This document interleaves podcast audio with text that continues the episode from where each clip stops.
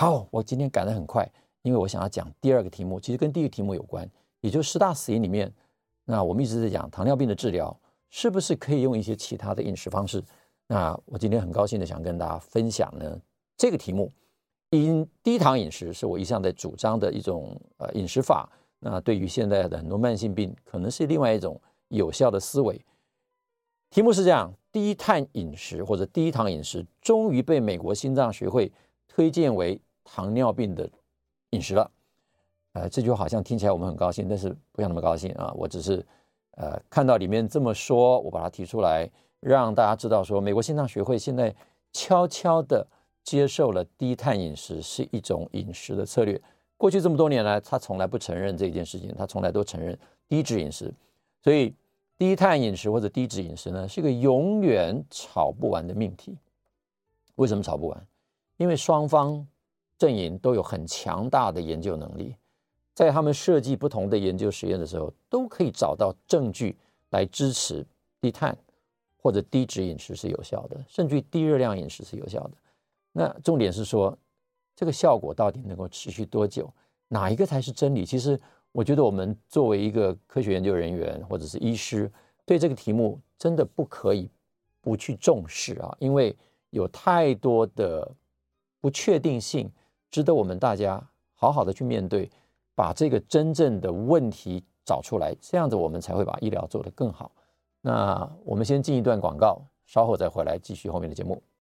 听众朋友早安，欢迎您回到九八新闻台名医 Uncle 的现场，我是加医科宋燕人宋医师。今天呢，跟大家谈的题目有两个，前一段呢已经谈完了十大死因相关的想法，那最重要的结论呢就是十大死因是我们全民都该注意的事情。那我先讲民众端的注意是这样子，当你知道这十大死因是危险的疾病，而且呢，如果仔细探讨，那么这里面十大死因。的糖尿病可能跟其他你所看到的脑血管的中风啦、心脏病啦、高血压啦、肾脏病呢，都息息相关。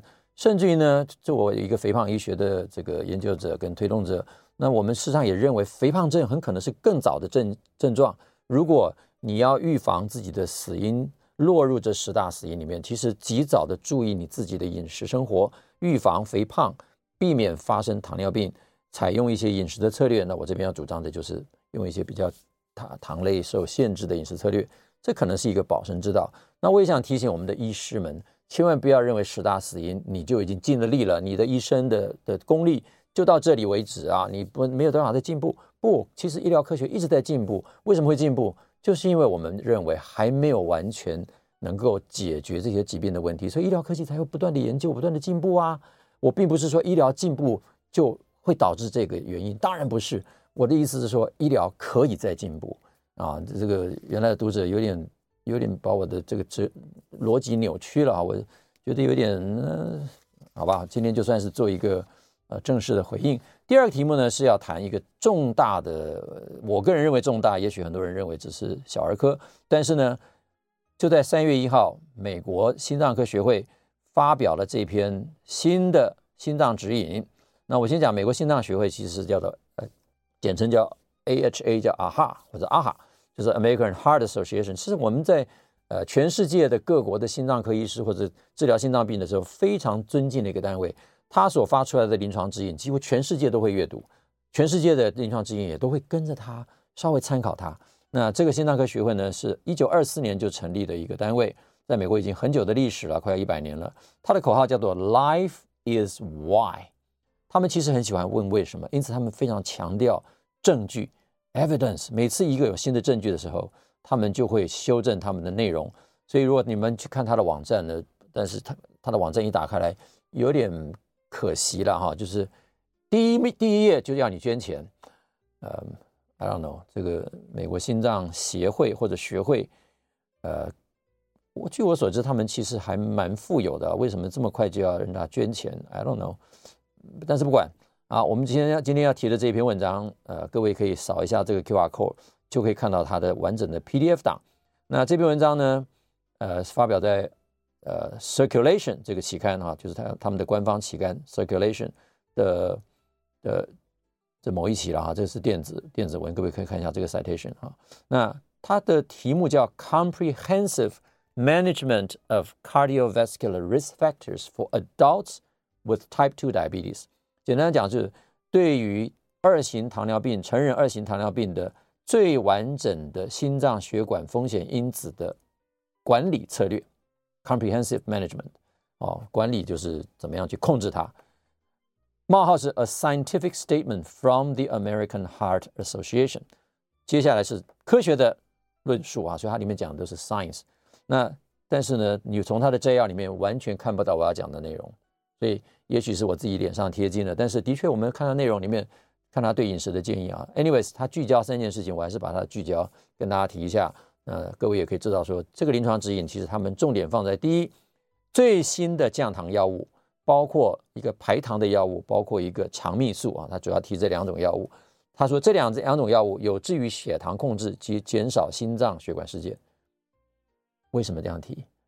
因为以前的有些药物没有助于心脏血管事件的减少，这个意思是这样。第二个呢，血压控制的重要性再度重申。第三个，降血脂药物的好处。那这三个重要性，我今天不是我今天要谈的主题。我要谈的主题呢，事实上是它里面关于生活方式的管理这部分的这个章节，在它的第七百二十四页，Lifestyle Management。它其它其实很强调，lifestyle 一直都是慢性病治疗的重要一环。它特别取了这个二零零三年的这篇 paper 啊，叫 Look Ahead。这篇文章其实就是用强的哈，他看到没有？Intensive lifestyle intervention on weight loss and increase physical activity，也就是想办法让你少吃多动。注意啊，这个 Look Ahead 里面的用方法是少吃多动，让病人来。达到减重的目的以及血糖控制的目的，他当时的结论其实是有点可悲的，就是说有效，但是效果普普啊。所以其实他们还是认为有效，但是效果没有很明显。接下来就谈到 nutrition，这 nutrition 才是我今天想要谈的重点啊。其实营养或者是饮食一直在糖尿病的治疗都有被建议。